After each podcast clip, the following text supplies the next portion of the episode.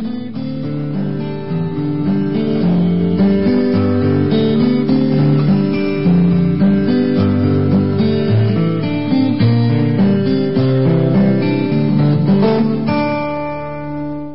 vị và các bạn đang đến với chương trình đọc truyện trên kênh VOV Giao thông, Đài Tiếng Nói Việt Nam. Thưa quý vị, ở chương trình đọc truyện đêm qua, Hoàng Dung gợi ý cho cô ngốc nói ra người giết Âu Dương Khắc là Dương Công Tử. Nàng còn phối hợp với cô ngốc nói ra cả mục đích bái Âu Dương Phong làm sư phụ của y. Dương Khang không chịu nổi, nhảy ra, phát trạo chụp xuống đầu Hoàng Dung, nhưng võ công của nàng cao hơn y nhiều, nên chỉ né qua một chút. Tay y chụp trúng vào tấm nhuyễn bị giáp ở vai, nơi hôm trước Nam hy Nhân bị độc quái xà đánh vào. Dương Khang liền bị chất độc truyền vào tay lăn lộn ra đất một lát, toàn thân co rúm lại, nằm bất động. Chất độc của lão độc vật thật danh bất hư truyền. Trong giây phút bàng hoàng, thấy Dương Khang chết thảm, bọn người Hồng Liệt và Bộ Hạ bỏ chạy đi. Còn lại, Hoàng Dung dùng kỹ xảo đoạt tập kinh văn của Âu Dương Phong, trước kia do Quách Tĩnh viết ra, nên y phải để cho Hoàng Dung được ra đi với điều kiện để lại tập kinh văn. Nàng bước ra khỏi miếu, Âu Lão đánh một chưởng vào tượng thờ. Kha trấn ác bị lộ, làm Hoàng Dung phải quay lại thế người để Kha Lão được tự do ra đi. Qua ba ngày, họ Kha gặp Quách Tĩnh kể lại sự việc. Sau đó lão đi đảo Đào Hoa báo tin cho Hoàng Diệt Sư, còn Quách Tĩnh đi tìm Hoàng Dung từ mùa thu qua đến mùa xuân vẫn không gặp. Một hôm, chàng đánh tan một đám quân kim đang hại dân lành, thì sau đó chàng gặp Đà Lôi, y đưa chàng về Mông Cổ gặp mẹ và gặp lại thành các tư hãng. Ông khen thưởng và cho phép Quách Tĩnh và Hoa Tranh đám cưới sau vài hôm nữa. Chàng về lều bàn với mẹ, hai người quyết định từ chối lễ cưới, thu xếp đồ tùy thân để trở về Trung Nguyên. Xong có tỉnh đi gặp Hoa Tranh để nói chuyện từ biệt.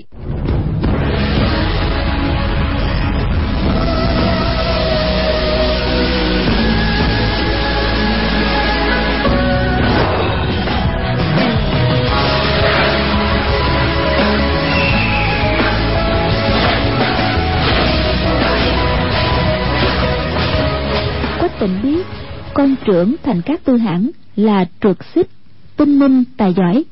Con thứ hai, sát hợp đài, dũng cảm thiện chiến. Hai người so ra không thua kém gì nhau. Trước nay vẫn tranh giành nhau. Con thứ ba là oa khoát đài, thì thích uống rượu săn bắn, tính tình rộng rãi. Y biết tương lai sau khi phụ dương chết thì người kế thừa ngôi vị đại hãn, nếu không phải là đại ca, ắt là nhị ca nhưng trong bốn anh em phụ dương vẫn yêu thương em mình là đà lôi nhất người mà đại hãn lập quyết không phải là mình. Vì vậy xưa nay không hề tranh giành với ai. Ba người kia đều đối xử tốt với y. Quách tỉnh nghe qua tranh nói thế cảm thấy khó tin nói chẳng lẽ bằng vào mấy câu của cô mà đại hãn lại thay hãn thái tử à? Qua tranh nói ta cũng không biết nữa ta chỉ đoán bò thôi. Có điều cho dù đại ca hay nhị ca trong tương lai làm đại hãn ngươi cũng không cần lo đâu. Nếu họ làm khó ngươi á ta sẽ động đao liêu mạng với họ. Qua tranh từ nhỏ được thành các tư hãn sủng ái bốn người anh trước nay đều nhường nàng ba phần. Có tỉnh biết nàng nói được là làm được cười khẽ một tiếng nói. Không cần thế đâu. Qua tranh nói đúng đó. Nếu các anh đối xử với chúng ta không tốt thì chúng ta cùng về nam luôn. Quách tỉnh buộc miệng nói ta muốn nói với cô là ta phải về nam. Hoa tranh sửng sốt nói chỉ sợ cha mẹ ta không rời được ta. Ta chỉ đi một mình. Ờ ta vĩnh viễn nghe lời ngươi. Ngươi nói về nam á thì ta cũng đi với ngươi nữa. Nếu cha mẹ không cho thì hai chúng ta sẽ lén trốn đi. Có tỉnh lại nhịn không được nữa. Nhảy bật dậy kêu lên là hai mẹ con ta về nam. Câu ấy vừa nói ra một người đang đứng một người đang ngồi. Bốn mắt nhìn nhau đột nhiên đều cứng đờ như tượng gỗ hoa tranh nước mắt dòng quanh nhất thời không rõ ý của y. Muội tử ta xin lỗi cô. Ta không thể thành thân với cô được. Ta làm việc gì sai trái vậy? Người trách ta không tự sát thương ngươi phải không? Không không phải cô không tốt. Ta không biết á là ai có lỗi. Nghĩ đi nghĩ lại thì nhất định là ta có lỗi rồi. Lúc ấy bàn kể hết mọi việc về hoàng dung không giấu giếm gì. Nói tới đoạn hoàng dung bị âu dương phong bắt đi. Mình tìm nàng hơn nửa năm nay không gặp. Hoa tranh nghe y kể rất xúc động cũng không kìm được rơi nước mắt. Muội tử à cô quên ta đi. Ta không tìm được nàng không xong đâu. Hoa tranh nói Ngươi tìm được nàng rồi Có về thăm ta không?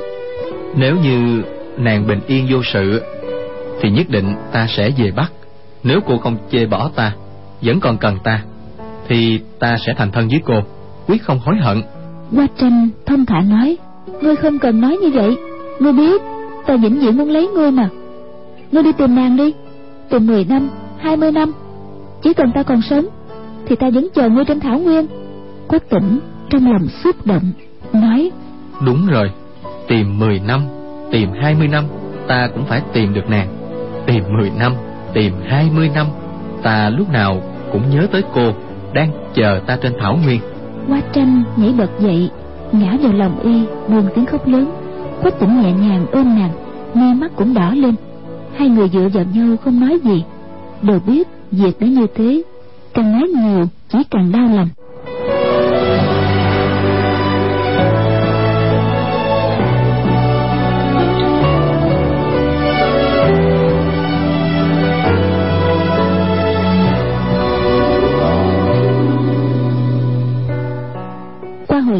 Chỉ thấy bốn con ngựa từ phía tây phóng mau tới, lướt qua cạnh hai người, phóng thẳng về hướng kim trướng. Một con ngựa phi tới cách kim trướng dài mươi trượng. Đột nhiên đã lăn ra, không đứng lên được nữa, rõ ràng đã chạy quá sức.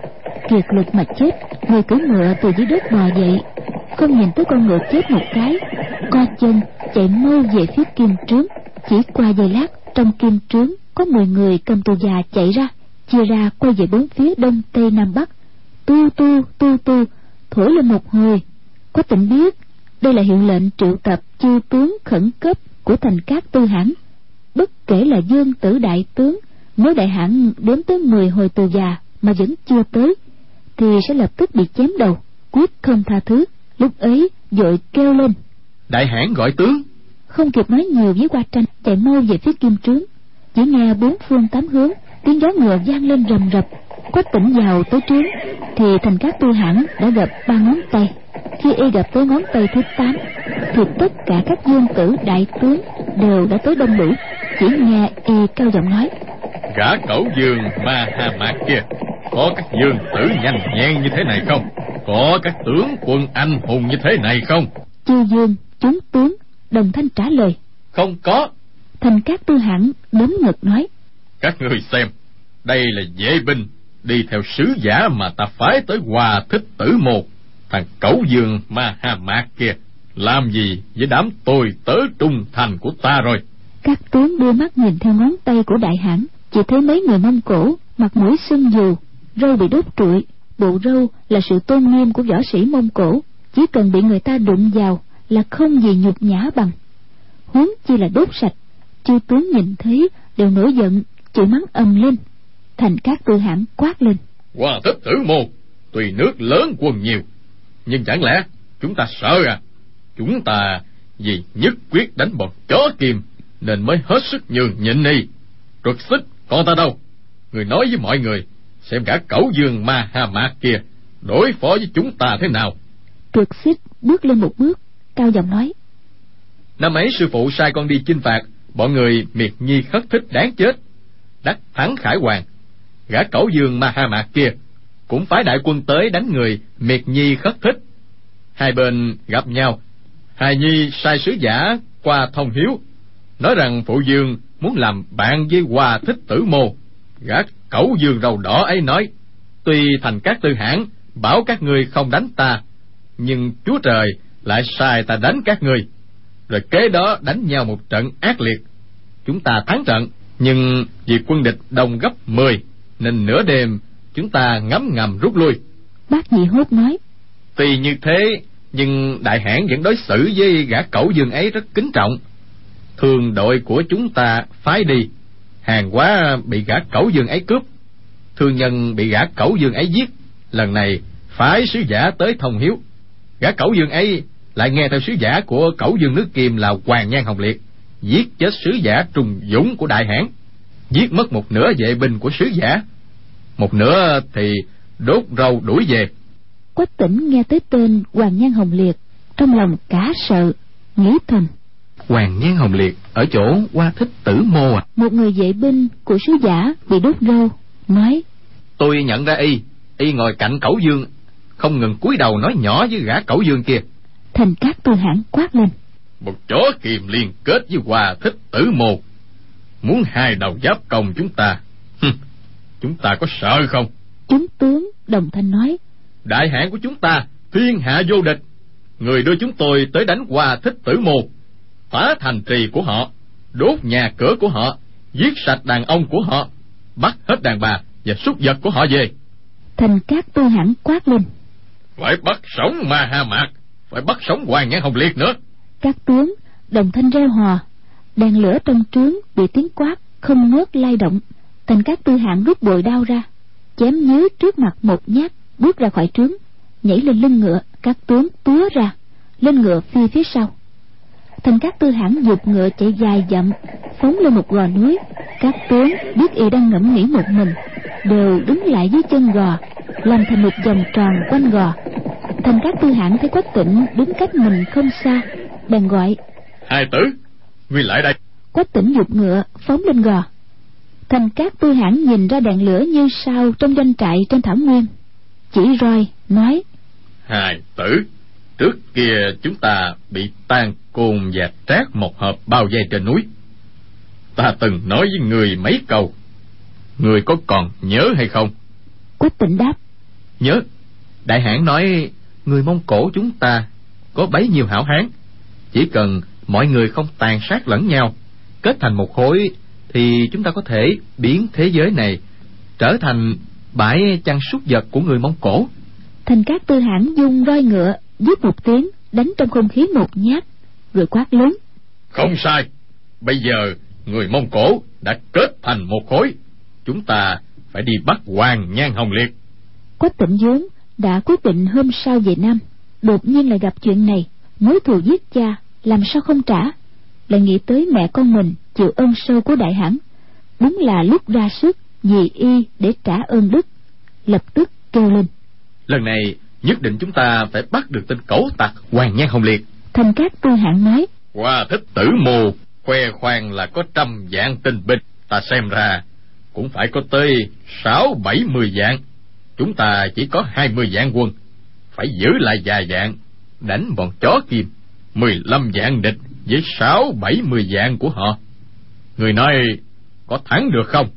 Quách tỉnh về việc chiến trận thì không biết gì nhưng tuổi trẻ hào hùng xưa nay không trốn tránh hoạn nạn. Nghe đại hãn hỏi như thế bèn hiên ngang nói được. Thành các tư hãn lại nói nhất định là được. Hôm trước ta nói sẽ đối xử với người như con ruột. Thiết một chân đã nói thì trước này không bao giờ quên. Người theo ta tây chinh bắt ma ha mạc và hoàng nhan hồng liệt. Rồi trở về sẽ thành thân với con gái ta. Câu ấy chính hợp ý quách tỉnh lúc ấy y luôn miệng dân dạ thành các tư hãn dục ngựa xuống núi quát. Điểm binh. Đám thân binh thổi tù già thành các tư hãn phóng ngựa mau trở về. Dọc đường chỉ thấy bóng người loang loáng ngựa chiến phi mau nhưng không nghe một tiếng người nào. Khi yêu về tới trước kim trướng, đã có ba dạng người ngựa xếp hàng chỉnh tề trên thảo nguyên. Ánh trăng soi lên từng dãy trường đao. Khắp thảo nguyên, ánh bạc chớp chớp. Thành các tư hãn bước vào kim trướng, cho gọi thư ký, bảo viết chiến thư. Viên thư ký viết một lá thư dài trên tấm da dê, quỳ xuống cao giọng đọc cho đại hãn nghe. Trời lập trẫm làm đại hãn của các tộc mở mang đất đai dạng dặm, tiêu diệt vô số quốc gia. Từ xưa, những người có đức nghiệp chưa có ai được như trẫm. Trẫm một phen nổi giận lôi đình, các người có thể chống sao? Quốc tổ của các người mất hay còn là quyết định ở hôm nay? Nên suy nghĩ cho kỹ. Nếu không, dân thành nộp cống thì sẽ thấy đại quân mông cổ thành các tư hãn càng nghe càng tức giận. Nhấc chân phóng luôn một đá. Đá viên thư ký râu bạc lăn lông lốc rồi chửi. Người viết thư cho ai? Thành các tư hãn lại phải nói nhiều với cả cẩu dương ấy như thế à? Rồi giơ roi ngựa lên đập túi bụi vào đầu vào mặt y hơn mười roi. Quát. Người nghe đây. Ta đọc thế nào thì người giết thế ấy. Viên thư ký run rẩy bò dậy đổi tấm da dê khác rồi quỳ xuống đất nhìn nhìn miệng thành các tư hãng. Thành các tư hãng dán rèm nhìn ra ngoài nhìn ba dạng tinh binh ngoài trướng xuất thần một lúc. Hạ giọng nói giết lần này chỉ cần sáu chữ. Ngừng một lúc cao giọng đọc lên. Người muốn đánh thì ta đánh. Viên thư ký giật mình nghĩ thầm quốc thư thế này quả thật không có lễ phép gì nhưng trên đầu trên mặt vừa bị đánh một trận vẫn còn đau rát lên. Làm sao dám nói một câu? Lập tức theo lời viết sáu chữ đại tự lên tấm da dê. Thành các tư hạng nói đóng kim ấn lên gửi đi lập tức. Một qua lê bước lên dập đầu phái một viên thiên phu trưởng đem quân đưa thư đi. Các tướng biết trong điệp văn của đại hãn chỉ viết có sáu chữ đều thấy phấn chấn nghe tiếng gió ngựa của sứ giả xa dần trên thảo nguyên đột nhiên không hẹn mà cùng quát lên. Người muốn đánh thì ta đánh. Ba dạng quân sĩ ngoài trướng cũng đồng thanh hò reo ha hô ha hô. Đó là tiếng reo hò của kỵ binh mông cổ lúc xông trận tiếp chiến. Đám ngựa chiến nghe chủ nhân hò hét cũng lập tức hí vang. Trong chớp mắt trên thảo nguyên vang dội âm ầm tựa hồ đang có một trường đại chiến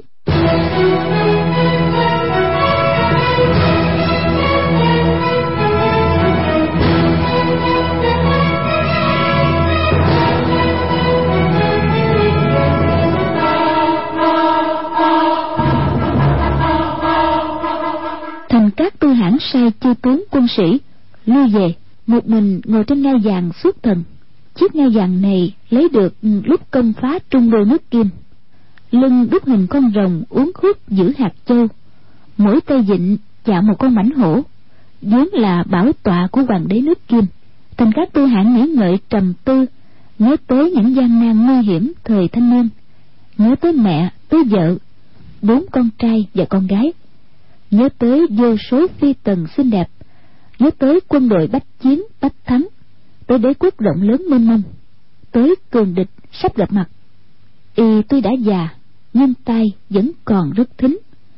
Chợt nghe xa xa có tiếng một con ngựa hí lên thê thảm, rồi đột nhiên nó im bặt.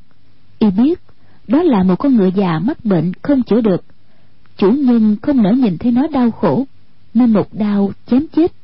Y chợt nghĩ mình nay đã già rồi. Lần này xuất chinh, liệu còn sống mà trở về không? Nếu như mình mất mạng trên chiến trường, bốn đứa con trai tranh nhau chức đại hãn, hả, chẳng phải là lông trời lỡ đất sao? Chẳng lẽ mình lại không bao giờ chết à?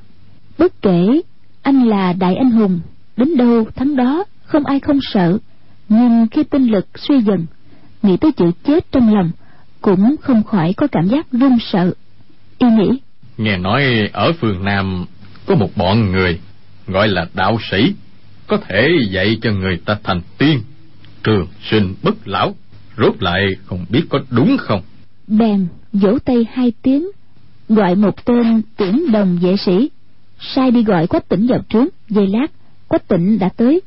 Thành các tư hãng hỏi tới chuyện đó. Quách tỉnh nói trường sinh thành tiên thì hài nhi không biết là thật hay giả nhưng nói luyện khí thổ nạp kéo dài tuổi thọ thì quả là có thật. Thành các tư hãng cả mừng nói người biết những người ấy à? Mau tìm một người tới gặp ta đi. Quách tỉnh lại nói loại kẻ sĩ có đạo ấy nếu tùy tiện mời gọi thì nhất định họ không tới đâu. Thành các tư hãng nói không sai ta phái một viên đại quan đem lễ vật mời họ lên bắt người nói lần này nên mời ai đây? Quách tỉnh nghĩ thầm. Quyền môn chính tông trong thiên hạ thì có phái toàn chân. Trong toàn chân lục tử thì khưu đạo trưởng võ công cao nhất lại rất hăng hái hoặc giả có thể mời được đây. Lúc ấy bèn nói tên họ trường xuân tử khu sử cơ thành các tư hãng cả mừng lập tức gọi viên thư ký vào nói qua câu chuyện bảo y thảo chiếu. Viên thư ký mới rồi bị y đánh cho một trận. Ngẫm nghĩ hồi lâu viết rằng trẫm có việc ngươi tới ngay. Học lối lễ pháp của đại hãn trên chiếu thư cũng chỉ viết có sáu chữ. Tự cho rằng lần này nhất định sẽ được xứng chỉ. Nào ngờ thanh các tư hãn vừa nghe thấy lại cả giận lại dung roi đánh y túi bụi chửi. Ta nói với bọn cẩu tặc dường như thế chứ có thể nói với kẻ sĩ có đạo như thế được sao? Phải viết thật dài viết cho thật là khiêm tốn lễ độ. Viên thư ký phủ phục dưới đất thảo chiếu rằng trời ghét trung nguyên kiêu sa quá đáng. Trẫm ở sa mạc thương xót dân đen. Theo chất phát thích yên lành. Bỏ xa xỉ theo kiệm ước. Mỗi manh áo mỗi miếng ăn đều cùng chia sẻ với bọn chăn trâu nuôi ngựa coi nhân dân tựa con đỏ, nuôi kẻ sĩ như anh em. Mưu vốn hòa, ơn vốn chứa. Luyện muôn quân, lấy thân yêu làm trước.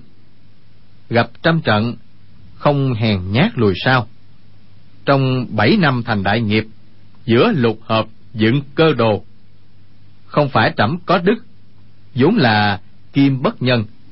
Nhờ thế được trời phù hộ, lên ngôi chí tôn nam liền triệu tống, bắc giáp hồi hột, đông hạ tây di thể đều xưng thần.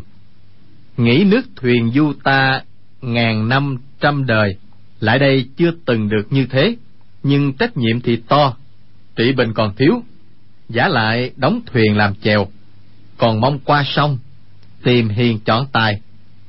Muốn an thiên hạ, trẫm từ lên ngôi đến nay, kiên cần chính sự nhưng ngôi tể tướng còn chưa gặp người. Nghe nói thầy khưu tiên sinh rõ đời giữ mực, học rộng biết nhiều, hiểu sâu đạo lý, đạo đầy đức sáng, ôm phong thái kẻ quân tử, có tiết tháo bậc thượng nhân. Ở trong hang núi, náo thân ẩn hình, phát dương giáo hóa tổ tông, khiến kẻ sĩ có đạo ùng ùng theo về không sao kể xiết. Từ sau cơn binh lửa, lại biết tiên sinh còn ẩn cư ở quê cũ sơn đông lòng trẫm vô cùng ngưỡng mộ. Viên thư ký viết câu đó xong ngẩng đầu lên hỏi đã đủ dài chưa? Thành các tư hãng cười nói một mớ chữ dài như thế thì đủ rồi. Người viết thêm là ta phái đại quan lưu trọng lộc người hán đi đón y. Xin y nhất định phải tới. Viên thư ký lại viết há chẳng qua nghe việc chung xe trên sông dị, ba bận tới lều tranh. Chỉ vì sông núi xa xôi, cho nên đón rước thất lễ. Trẫm chỉ chừa chỗ ngồi nghiêng, trai giới tắm gội, chọn sai quan cận thị, lưu trọng lộc, mang ngựa khỏe xe bền, không nề ngàn dặm. Kính mong tiên sinh tạm khuất gót tiên, không vì sa mạc xa thẳm ngại ngần hoặc vì việc thương dân lo đời, hoặc vậy trẫm bảo thân giữ mạng. Trẫm đợi chờ tiên giá, chỉ mong tiên sinh sau lúc coi rẻ, chỉ ừ một tiếng là được. Nay tỏ ý trẫm trong muôn một, viết rõ nơi chiếu chương. Rất mong tiên sinh đã rõ đầu mối đạo lớn. Điều thiện không gì không nên làm, há làm trái nguyện vọng của chúng sinh sao? Vì vậy có chiếu tỏ ý mong thầy hiểu cho. Thành các tư hãng lúc bấy giờ nói. Được. Cứ làm thế đi. Rồi thưởng cho viên thư ký năm lượng vàng.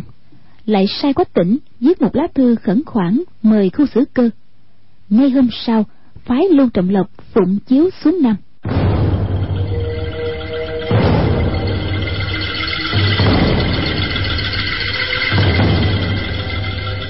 hôm sau thành các tư hãng đại hội chư tướng bàn việc tây chinh. Trong đại hội, phong quách tỉnh làm na nhan sai thống suốt một dạng người ngựa. Na nhan là quan hàm tối cao của mông cổ. Không phải là bậc đại tướng thân quý thì không thể được danh hiệu đó. Lúc đó, quách tỉnh võ công tăng tiến, nhưng nói về việc hành quân hãm trận thì không biết gì.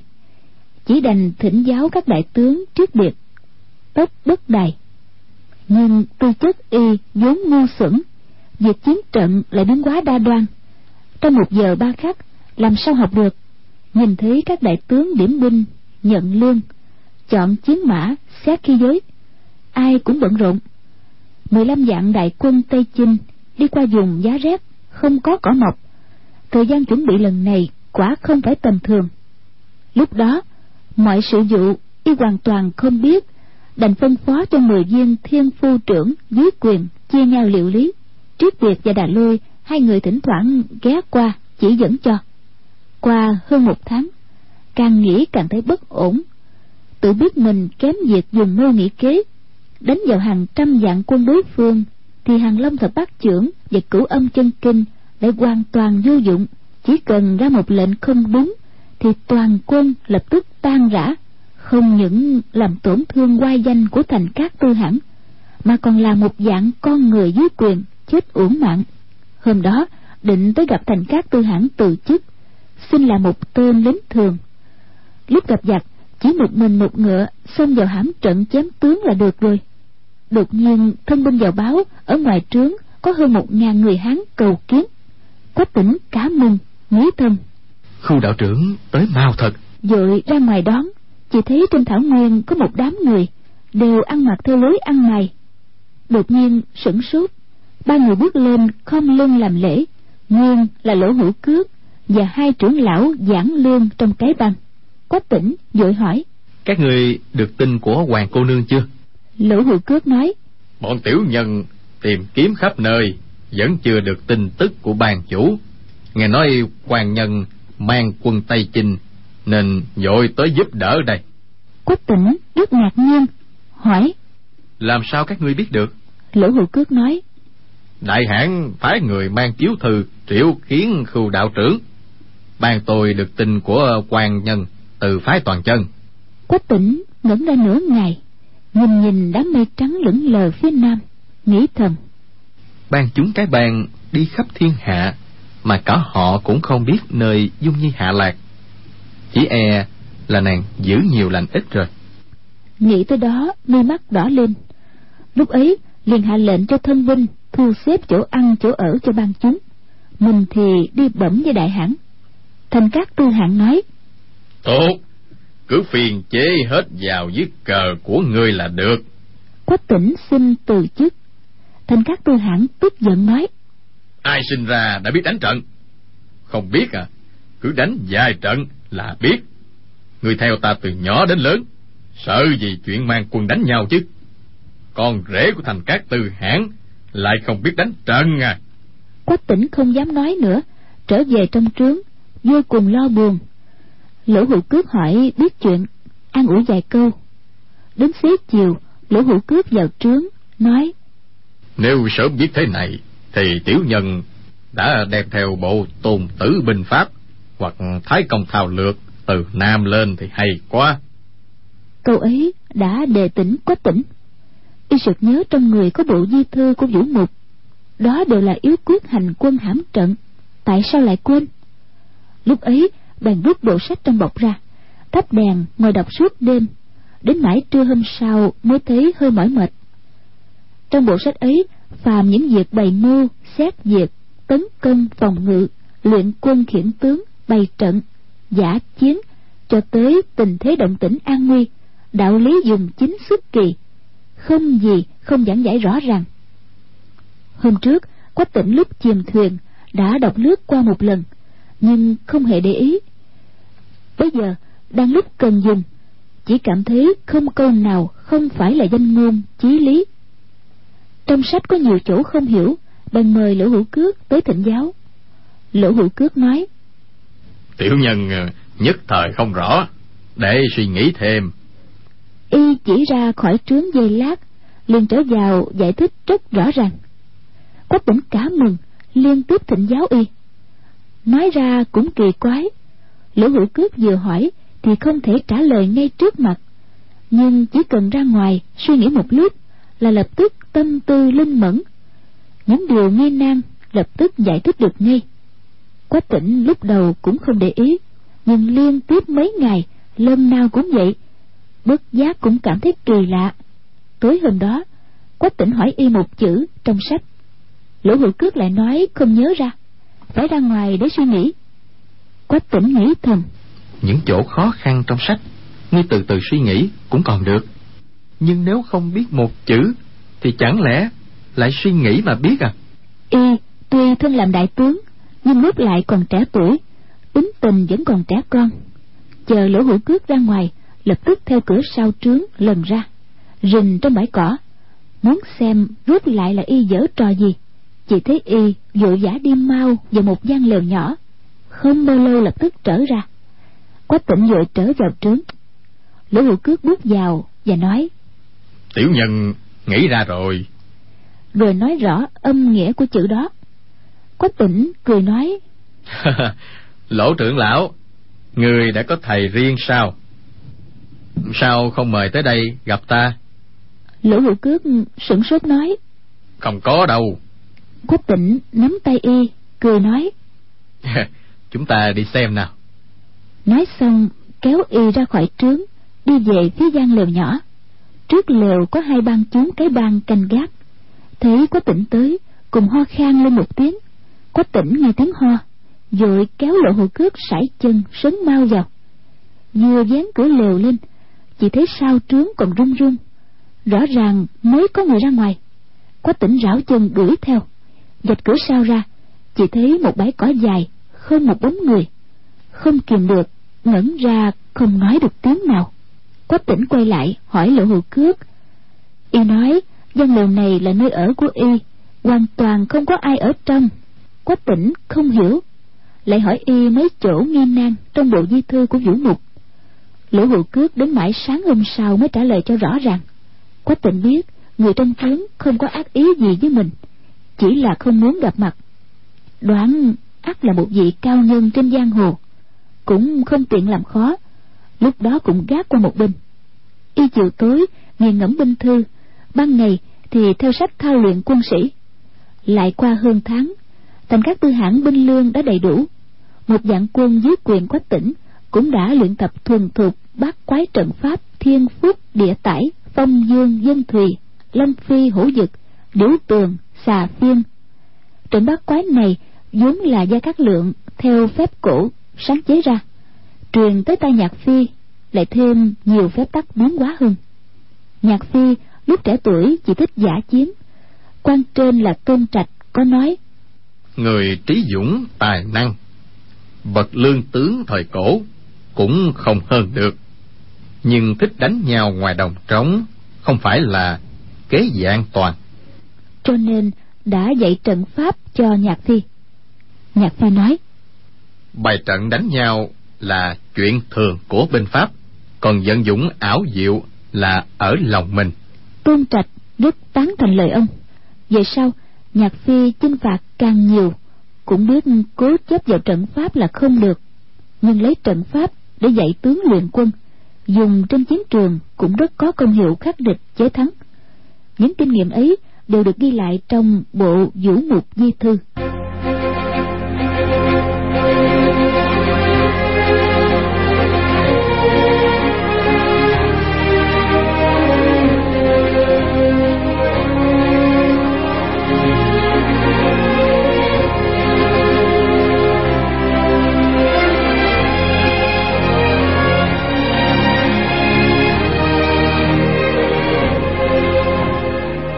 Hôm ấy, trời trong, gió mát, trải dài muôn dặm, xanh biếc một màu. Mười lăm dạng người ngựa mông cổ bày hàng trên thảo nguyên. Thành các tư hãng xem chiều trời, ra lệnh xuất chinh, nói với chu dương chúng tướng. Trên đá không có da, mạng người có lúc hết. Râu tóc ta đã bạc cả rồi. Lần này xuất chinh á, chưa chắc đã có thể còn sống mà trở lại. Đêm qua, phi tử giả toại nói với ta việc ấy. Ta nghĩ thấy không sai. Hôm nay ta muốn lập một đứa con. Sau khi ta chết, sẽ dương cao ngọn cờ đại độc của ta. Các tướng khai quốc theo thành các tư hãn đến đông dẹp tây. Đến lúc ấy đã thân qua trăm trận, đều đã râu tóc đốm bạc. Nghe đại hãn chợt muốn lập người nối ngôi, đều bất giác vừa mừng vừa sợ nhất tề nhìn vào mặt của y. Im lặng nghe y nói ra tên của người nối ngôi thành các tư hạng nói trực xích ngươi là con trưởng. Người nói ta nên lập ai đây? Trực xích tim đập thình thịch. Y tinh minh dũng cảm lập công nhiều nhất lại là con trưởng. Trước nay vẫn cho rằng sau khi phụ dương chết thì phải do y nối ngôi lúc ấy đại hãn chợt hỏi như vậy không biết trả lời thế nào là tốt. Con thứ của thành các tư hãn là sát hợp đài tính nóng như lửa. Trước này vốn bất hòa với đại ca. Nghe phụ dương hỏi y bèn kêu lên. Muốn trục xích nói là muốn y nói ngôi à? Chúng con làm sao để thằng con quan miệt nhi khất thích cai quản chứ? Nguyên là lúc đầu thành các tư hãn mới giấy nghiệp thì binh lực còn yếu. Vợ từng bị kẻ thù là người miệt nhi khất thích bắt đi sau mấy năm mới cướp được về. Đã sinh được trượt xích, chỉ là thành các tư hãn không hề vì thế mà ghét bỏ. Từ trước nay vẫn coi trượt xích như con ruột. Trượt xích nghe anh em nhục mạ như thế, đời nào nhịn được sấn lên phía trước, nắm cổ áo sát hợp đài, quát lên. Phụ dương chưa từng coi ta là người ngoài, mà ngươi lại làm nhục ta như thế. Ngươi có bản lĩnh gì giỏi hơn ta chứ? Ngươi chỉ là kẻ nóng nảy, ngạo mạn mà thôi chúng ta cứ ra ngoài tỷ thí hơn thua. Nếu ta bắn tên thua người ta sẽ chặt bỏ ngón tay cái. Nếu ta tỷ võ thua người ta sẽ nằm dưới đất vĩnh viễn không đứng lên nữa. Rồi quay đầu nhìn thành các tư hãng nói. Xin phụ dương hạ chỉ cho. Hai anh em nắm áo nhau định liều mạng với nhau tại chỗ. Các tướng nhào nhào đứng lên khuyên can. Bác nhĩ truật kéo tay truật xích một qua lê kéo tay sát hợp đài. Thành các tư hãng nhớ lại lúc trẻ, bị kẻ thù bức bách. Ngay cả vợ cũng không bảo vệ được đến nỗi xảy ra chuyện tranh giành ngày hôm nay. Không khỏi buồn bã, im lặng. Các tướng đều trách sát hợp đài không nên nói tới chuyện cũ, làm cho mẹ đau lòng. Thành các tư hãng mới nói. Hai người buông tay ra. Ruột xích là con trưởng của ta. Trước này ta yêu y trọng y. Từ nay không ai được nói tới chuyện ấy nữa. Sát hợp đài buông truật xích ra nói bản lĩnh của truật xích cao cường ai cũng biết. Nhưng y không nhân từ bằng tam đệ oa khoát đài. Còn suy cử oa khoát đài. Thành các tu hạng nói truật xích người nói sao? Truật xích thấy tình hình như thế biết không còn mong gì được làm đại hãn nữa y trước nay vẫn hòa hảo với tam đệ lại biết y nhân ái sau này sẽ không hại mình. Bèn nói tốt lắm con cũng suy cử oa khoát đài. Tứ vương tử đà lôi cũng không nói gì. Oa khoát đài từ chối không nhận. Thành các tư hạng nói ngươi không cần nhường nhịn. Đánh nhau thì ngươi không bằng đại ca nhị ca nhưng người đối đãi với người khác thần thiết trọng hậu tương lai làm đại hãn thì chư dương chư tướng không đến nỗi tranh giành tàn hại lẫn nhau. Người mông cổ chúng ta, chỉ cần mình không tự đánh mình, thì thiên hạ không ai địch nổi. Còn gì mà phải lo lắng nữa chứ? Hôm đó, thành các tư hãn mở tiệc mời chư tướng, ăn mừng thái tử mới lập. Tướng sĩ uống rượu ăn tiệc đến khuya mới tan. Lúc có tỉnh về doanh đã hơi say đang định cởi áo đi ngủ. Chợt một tên thân binh bước mau vào báo. Phò mã gia không xong rồi. Đại dương tử và nhị dương tử sai rượu mang quần chém giết lẫn nhau. Quách tỉnh cả kinh nói. Mau đi báo cho đại hãn tên thân binh kia nói. Đại hãn sai rồi gọi mãi không tỉnh. Quách tỉnh biết trực xích và sát hợp đài đều có người thân tín dưới cờ đều là tinh binh mãnh tướng. Nếu chém giết nhau thì nhất định sẽ làm tổn thương nguyên khí của quân mông cổ. Nhưng lúc ban ngày, hai người trước mặt đại hãn còn suýt nữa đánh nhau. Bây giờ lại đều đã sai. mình mà tới can thì làm sao mà can được? Nhất thời bàng hoàng, không có cách nào. Đi đi lại lại trong trướng. Lấy tay gõ vào trán, nói một mình. Nếu mà có dung nhi ở đây, nhất định là sẽ chỉ được cho mình một cách chợt nghe xa xa có tiếng quát tháo vang lên. Hai đạo quân đã bắt đầu giao chiến. Quách tỉnh càng thêm hoảng hốt. Chợt thấy lỗ hữu cước từ ngoài chạy vào đưa lên một trang giấy. Ở trên viết dùng trận xà phiên chặn ngang hai bên. Dùng trận hổ dực bao dây kẻ nào không chịu phục tùng. Trong mấy hôm ấy quách tỉnh đã đọc thuộc lào bộ di thư của vũ mục. Đột nhiên thấy hai hàng chữ đó lập tức tỉnh ngộ kêu lên. Tại sao mình lại ngu như thế? Không nghĩ ra được. Bình thư đọc được để làm gì? Lập tức ra lệnh cho quân. Quân mông cổ quân lệnh nghiêm minh. Tướng sĩ tuy quá nửa say rượu nhưng vừa nghe hiệu lệnh lập tức mặc giáp lên ngựa. Trong giây lát đã bày thành trận thế chỉnh tề. Có tỉnh sai trung quân đánh ba tiếng trống thủ tù già làm hiệu tiền đội quát tháo xông về phía đông bắc. Đi được vài dặm thám báo về báo rằng thân binh của đại dương tử và nhị dương tử đã đối trận xông vào giao chiến. Chỉ nghe tiếng ha hô ha hô vang lên ầm ầm. Có tỉnh trong lòng cuốn lên. Chết chỉ sợ mình tới chậm mất một bước thì trường đại quả này không cản trở kịp nữa. Dội dung tay ra lệnh ba đội thiên trục bên trái, phía sau cuốn về bên phải, chuyển lên. Ba đội địa trục bên phải, phía sau, bày thành đuôi trận. Các đội thiên xung, địa xung, tây bắc phong, đông bắc phong, trong hữu quân, hậu quân giữ bên phải trận. Các đội tương ứng bên tả quân giữ bên trái trận. Theo ngọn cờ đại độc trong quân của quách tỉnh, bày thành trận xà phiên, xông thẳng lên phía trước, thuộc hạ của trượt xích và sát hợp đài, mỗi bên có hơn hai vạn người đang dung trường đao tiếp chiến. Trận xà phiên của các tỉnh đột nhiên đánh ngay vào giữa quân dùng nghiêm chỉnh. Đôi bên vừa sửng sốt đã có vẻ hỗn loạn chỉ nghe sát hợp đài cao giọng quát. Ai đó? Ai đó? Là giúp ta hay tới giúp cái thằng con quan trục xích đó? Quách tỉnh không đếm xỉa gì tới cờ lệnh quy động các toán quân chuyển động trận xà phiên lập tức biến thành trận hổ dực quay về bên trái. Bốn đội thiên xung của hữu quân tiền quân giữ đầu trận. Các đội còn lại dây hai bên quân sát hợp đài. Chỉ có hai đội tả thiên tiền xung quay về phía quân truật xích, giữ vững chân trận. Lúc đó, sát hợp đài đã thấy rõ cờ hiệu của quách tỉnh, cao giọng mắng. Ta đã biết thằng giặc người hán kia không phải là người tốt mà vừa hạ lệnh, xông vào quân quách tỉnh, xung sát. Nhưng trận hổ dực này biến quá tinh vi, quay lực của hai cánh rất mạnh. Là thế trận mà năm xưa, hàng tính đại phá hạng vũ ở cai hạ sáng tạo ra. Binh pháp nói, đông gấp 10 thì dây. Vốn là phải có binh lực đông gấp 10 mới có thể bao vây quân địch.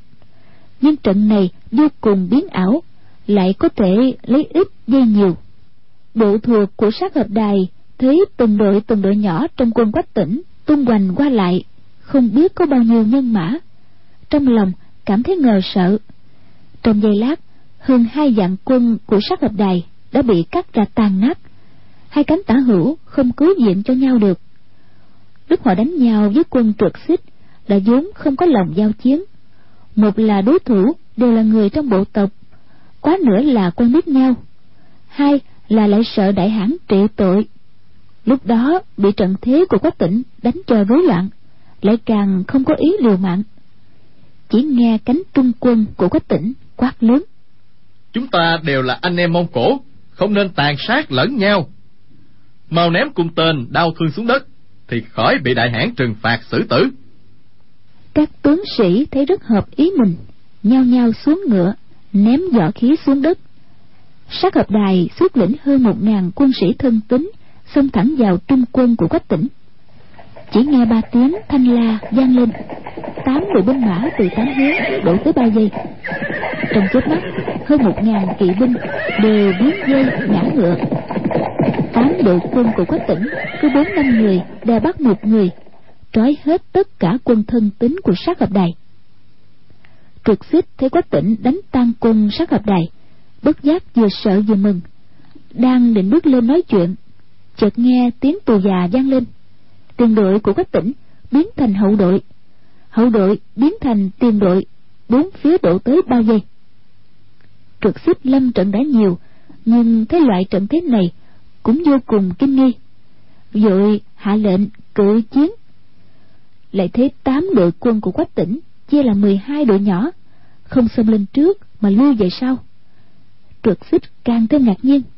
Nào biết, mười hai đội nhỏ đó chia làm đại hắc tý, phá địch sử tả đột dần, thanh xà mão, thôi hung thình, tiền xung tị đại xích ngọ, tiên phong mùi hữu kích thân, bạch dân dậu, quyết thắng tước, hậu xung hợi, án theo mười hai chi, kỳ chính thay đổi, rủi rong qua lại.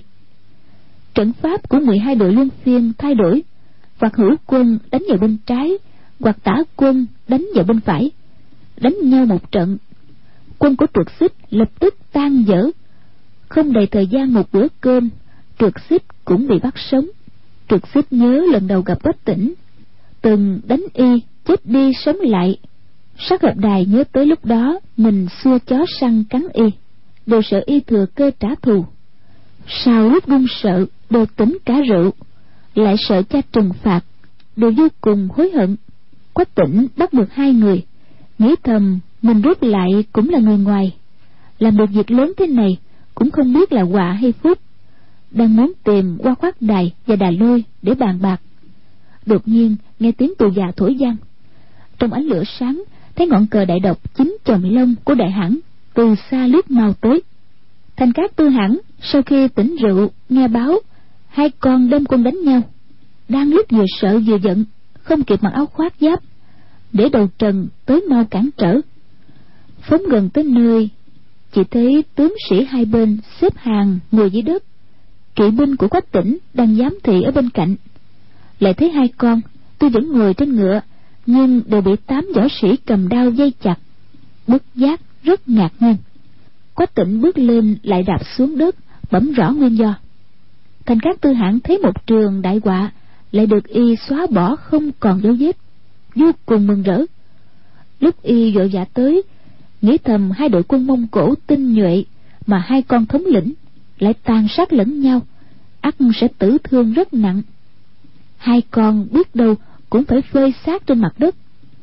Nào ngờ, hai con không có việc gì. Ba quân vẫn còn nguyên dạng. Quả thật vô cùng mừng rỡ lúc đó đại hội chư tướng, chửi mắng trượt xích và sát hợp đài một trận tàn tệ. Trọng thưởng cho quách tỉnh và tướng sĩ bộ thuộc. Nói với quách tỉnh, ngươi còn nói là không biết cầm quân đánh nhau nữa không? Công lao trận này, so ra còn lớn hơn công đánh chiếm trùng đồ nước kim. Thành trì của địch nhân hôm nay, đánh không được, thì ngày mai vẫn có thể đánh. Chứ nếu hai con ta và bấy nhiêu tinh bình đều chết, thì làm sao sống lại được? Quách tỉnh đem vàng bạc xuất vật được thưởng, chia hết cho quân sĩ. Trong quân âm âm reo mừng. Các tướng thấy quách tỉnh lập được công lớn, cũng đều tới doanh của y chúc mừng. Quách tỉnh đưa khách về rồi, lấy tờ giấy mà lỗ hữu cước đưa cho xem kỹ. Thấy nét chữ run rẩy rất là dụng về. Có quá nữa đúng là do lỗ hữu cước viết nhưng lại nảy ý nghi ngờ. Hai trận xà phiên hổ dực, tuy mình dùng để luyện tập quân sĩ, nhưng chưa từng nói tên trận với lỗ trưởng lão. Lúc thỉnh giáo y, những chỗ khó hiểu trong binh thư cũng không có chỗ nào quan hệ với trận thế này. Tại sao y biết được hai trận này? Chẳng lẽ y đọc trận binh thư của mình à? Lúc đó, bèn mời lỗ hữu cướp vào trướng, nói, lỗ trưởng lão, nếu người muốn đọc binh thư này thì ta cho ngươi mượn cũng được. Lỗ hữu cước nói. Gã an bày nghèo này suốt đời quyết không làm tướng quân còn xuất lĩnh bọn an bày nhỏ cũng không cần tới binh pháp đâu. Đọc binh thư cũng chỉ vô dụng thôi. Quách tỉnh chỉ vào tờ giấy nói. Làm sao ngươi biết được trận xà phiên hổ dực hả? Lỗ hữu cước nói. Quan nhân từng nói tới tiểu nhân. Chẳng lẽ quên rồi à quách tỉnh thấy lời nói của y, lần này không thật thà. Càng nghĩ càng thấy kỳ quái. Nhưng thủy chung vẫn không hiểu y giấu giếm chuyện gì. Hôm sau, thành các tư hãn lên trướng, điểm tướng. Đội tiền quân làm tiên phong do sát hợp đài, oa khoát đài thống lĩnh. Tả quân do trượt xích thống lĩnh. Hữu quân do quách tỉnh thống lĩnh. Ba đội tiền quân, tả quân, hữu quân đều có ba dạng người ngựa. Thành các tư hãng mang theo đà lôi tự chỉ huy sáu vạn nhân mã làm hậu viện. Mỗi quân sĩ đều dắt theo bốn con ngựa, thay phiên cưỡi để giữ sức ngựa. Tướng lãnh còn mang theo nhiều hơn, mười lăm vạn người, gần một trăm vạn con ngựa. Tiếng tù già cùng vang lên, trống nổi âm âm ba vạn quân tiên phong trong đội tiền quân, người mạnh ngựa khỏe ùng ùng kéo về phía tây. Đại quân dần dần đi xa vào đất qua kích tử mưu dọc đường thế như chẻ tre. Ma ha mạc binh lực tuy đông, nhưng còn lâu mới là đối thủ của quân mông cổ. Quách tịnh đánh thành phá địch cũng lập được không ít công lao.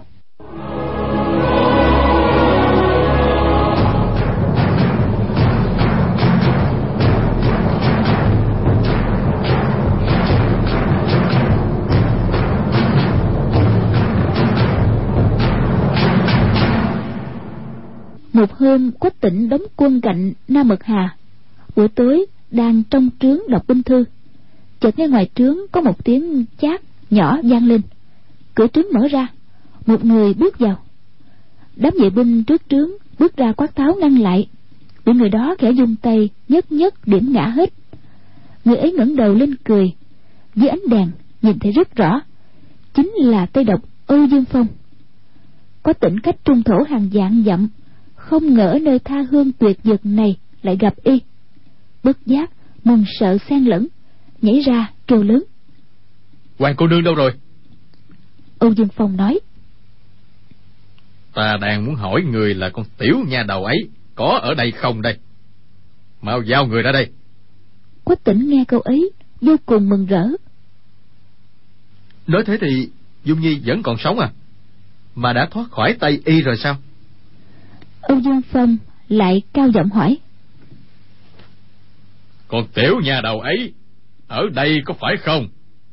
Quách tịnh nói. Cô ta đi theo ngươi ở giang nam. Sau đó thế nào? Cô ta cô ta có khỏe không? Ngươi chưa hại chết cô ta sao? Vậy thì quả thật ta phải cảm ơn ngươi. Ta ta quả thật thật lòng cảm ơn ngươi đó nói xong, đột nhiên mừng quá, rơi lệ. Ông dương phong biết y không biết bịa đặt, nhưng theo các dấu hiệu mà nhìn, thì hoàng dung nhất định ở trong danh của quách tỉnh. Tại sao y hoàn toàn không biết? Nhất thời cũng không sao hiểu được, ngồi xếp bằng xuống tấm nệm lông chiên ở dưới đất. Quách tỉnh lao nước mắt, giải khai huyệt đạo cho vệ binh, sai người mang rượu sữa và trà tới. Ông dương phong uống một chén rượu sữa ngựa, nói tiểu tử ngốc. Ta không ngại gì nói chi người. Còn nhà đầu ấy quả thật là bị ta bắt ở miếu thiết thương phủ lâm an. Nào ngờ qua mấy hôm thì y thị trốn mất. Quách tỉnh mừng rỡ kêu hay. Lại nói cô ta thông minh lanh lợi. Nếu muốn trốn nhất định sẽ trốn được. Cô ta làm sao trốn được thế? Âu dương phong căm hờn nói ở quy dân trang cạnh thái hồ nói ra nhiều chuyện lắm. Tóm lại là y thầy chạy mất rồi. Quách tỉnh biết y vốn tự phụ. Lỡ tay thua thiệt há lại chịu đích thân nói ra. Nên lúc đó cũng không hỏi nữa. Biết hoàng dung không việc gì trong lòng vô cùng mừng rỡ chỉ kêu lớn. Hay thật hay thật. Âu dương phong nói. Người nói hay cái gì? Sau khi y thị trốn đi ta đuổi riết không bỏ. Mấy lần suýt bắt được, nhưng y thị giả hoạt trốn mất. Nhưng mà ta đuổi theo quá rác, còn nhà đầu ấy lại cũng không thể chạy ra đảo đào qua. hai người bọn ta, một đuổi một chạy, tới biên giới mông cổ, đột nhiên mất hút dấu vết của y thị.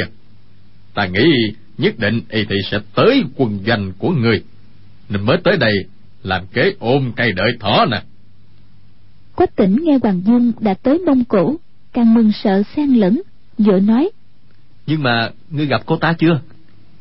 Âu dương phong tức giận nói. Nếu gặp á thì ta lại chẳng bắt rồi sao? Ta đêm ngày rình rập trong quân của ngươi mà thủy chung không thấy bóng con nha đầu ấy đâu. Tiểu tử ngốc rốt lại người dở trò gì vậy? Quách tỉnh ngẩn người hồi lâu nói Ngươi ngày đêm rình rập trong quân của ta. Tại sao ta không biết chút nào vậy? Âu Dương Phong cười nói. Ta là một tên lính Tây Dực Trong đội thiên tiền sung của ngươi. Ngươi là chủ soái Có nhận ra ta không? Trong quân Mông Cổ vốn có rất nhiều người vốn là tù binh. Âu Dương Phong là người Tây Dực Trà trộn vào trong quân Quả thật không dễ phát giác ra. Quách tỉnh nghe y nói như thế Không kìm được quán sợ Nghĩ thầm. Nếu y muốn đả thương Thì mình đã sớm mất mạng rồi.